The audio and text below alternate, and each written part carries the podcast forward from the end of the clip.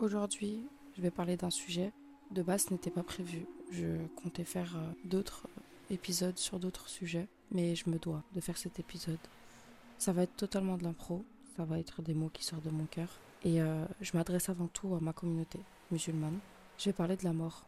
Je ne sais pas si vous avez remarqué, mais ces derniers temps, il y a beaucoup, beaucoup de jeunes autour de nous qui perdent la vie. Allah décide de, de reprendre.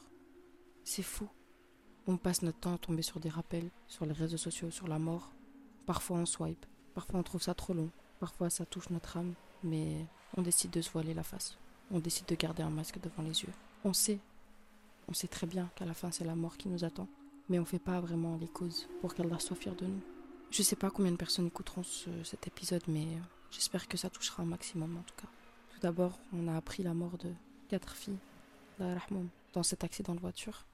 La cinquième apparemment est à l'hôpital. Qu'Allah puisse guérir ses blessures. Ça va être très dur pour elle cette épreuve. Si elle s'en sort, Inch'Allah, ce sera très dur pour elle de se rendre compte que quatre de ses copines euh, ne sont plus là et que c'est la seule survivante. On espère de tout cœur qu'elle ira bien, même si ce sera très difficile à remonter.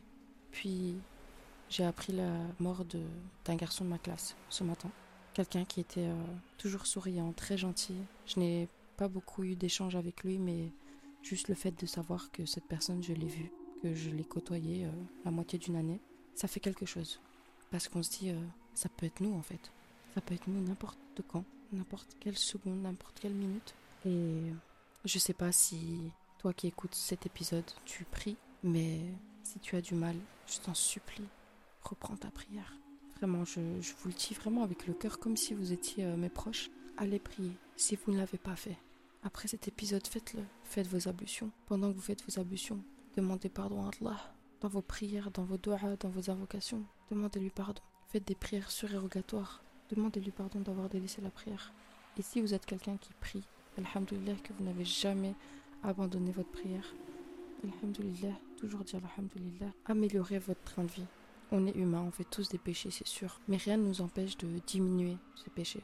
Rien ne nous empêche d'arrêter dès maintenant faire certains. Je vais parler aux conducteurs, les personnes qui conduisent. C'est dur, hein. C'est dur de rouler sans musique. C'est dur de, de mettre un fond de Coran ou de ne rien mettre, tout simplement. Déjà, premièrement, si vous arrêtez de mettre de la musique dans votre voiture, non seulement vous allez peut-être éviter un accident, parce que vous allez pouvoir entendre ce qui se passe autour de vous. On sait très bien qu'il y a des personnes qui aiment bien mettre la musique à fond et qui, malheureusement, ne font pas attention. Et deuxièmement, vous allez éviter un péché. Alors, s'il vous plaît, prenez ça comme un signe que vous écoutez là actuellement. Prenez ça comme un signe. Je ne sais pas ce qui m'a poussé à faire cet épisode, je sais pas ce qui m'a poussé à vous dire ça, mais c'est grave.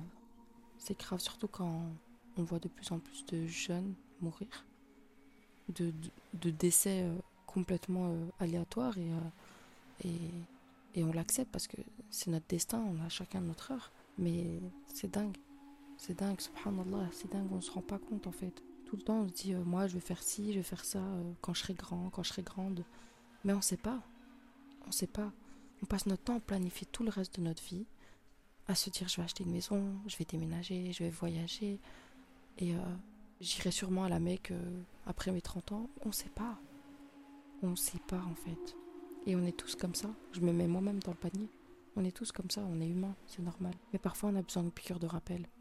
Hier, je m'apprêtais à commettre un péché et je vais pas vous dire lequel évidemment. Il a suffi qu'une personne me dise, euh, me rappelle tout simplement que je n'avais pas besoin de ça pour, euh, pour être heureuse, pour que je me rende compte que ce que j'étais occupée à faire bah, n'avait aucune utilité. Vous allez voir, hein, tout ce qui se rapporte à un péché n'a aucune utilité dans votre vie, que ce soit sur le long terme ou le court terme, que ce soit le maquillage, la musique, euh, qu'importe, même les relations en mariage, aucune utilité.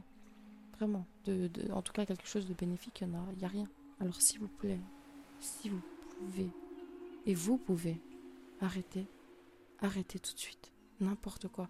Même les personnes toxiques de votre entourage, les personnes euh, qui vous tirent vers le bas, ça, je sais qu'il y en a beaucoup. Que, par exemple, euh, je vais parler d'une situation réelle.